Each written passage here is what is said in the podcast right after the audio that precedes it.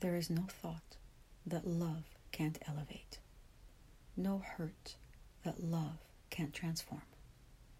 But you can only choose love once you are in that energy field, once you experience love, feel it, know it, play with it, understand its subtleties, and practice choosing and acting from love.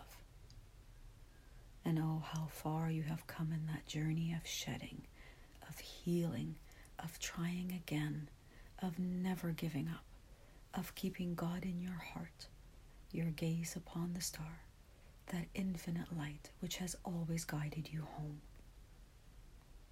Despite what you perceive as your failings and limitations, all we see here is a brilliant star, a sister of the way, unwavering in her journey, always returning to faith, always returning to God, no matter how far off the path she may veer.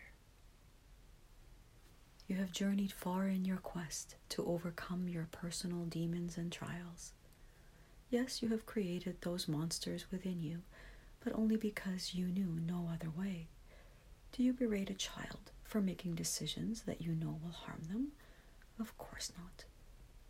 You help them forgive themselves so that they may seek another way, a higher way, a way aligned with the divinity that they are. And this is what you have done over lifetimes, trying again every time.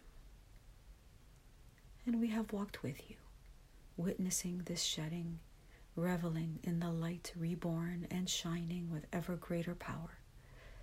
We celebrate and applaud every thought conceived in love, every feeling of compassion, every attempt to choose from love every inkling of an idea or an action or a belief or a word that is inspired by love. That is the true journey. That is the true destination. It is this inner awakening that is the only goal. The outer projects are the tools to demonstrate this inner connection.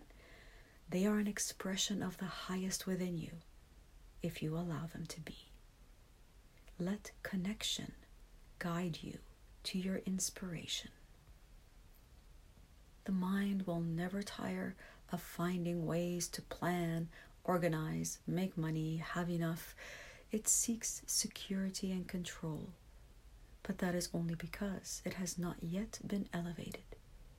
It has too long been your master, and we heartily applaud, applaud your efforts to move that energy and attention to the heart to be in the heart, to grow in love and light, to use that love to bring peace to your heart and to your mind, to raise your thoughts that they may become one with the thoughts of God, of what your magnificent soul has come here to accomplish.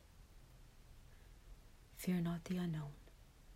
Fear is the domain of the lesser you, the you that is crying out for security and shelter from the storms.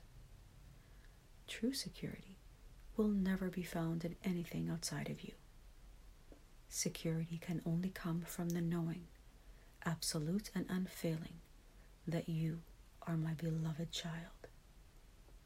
A child I cherish and whose heart beats in mine, who I see and feel and embrace with every breath you are the light, my light, and my light never goes out.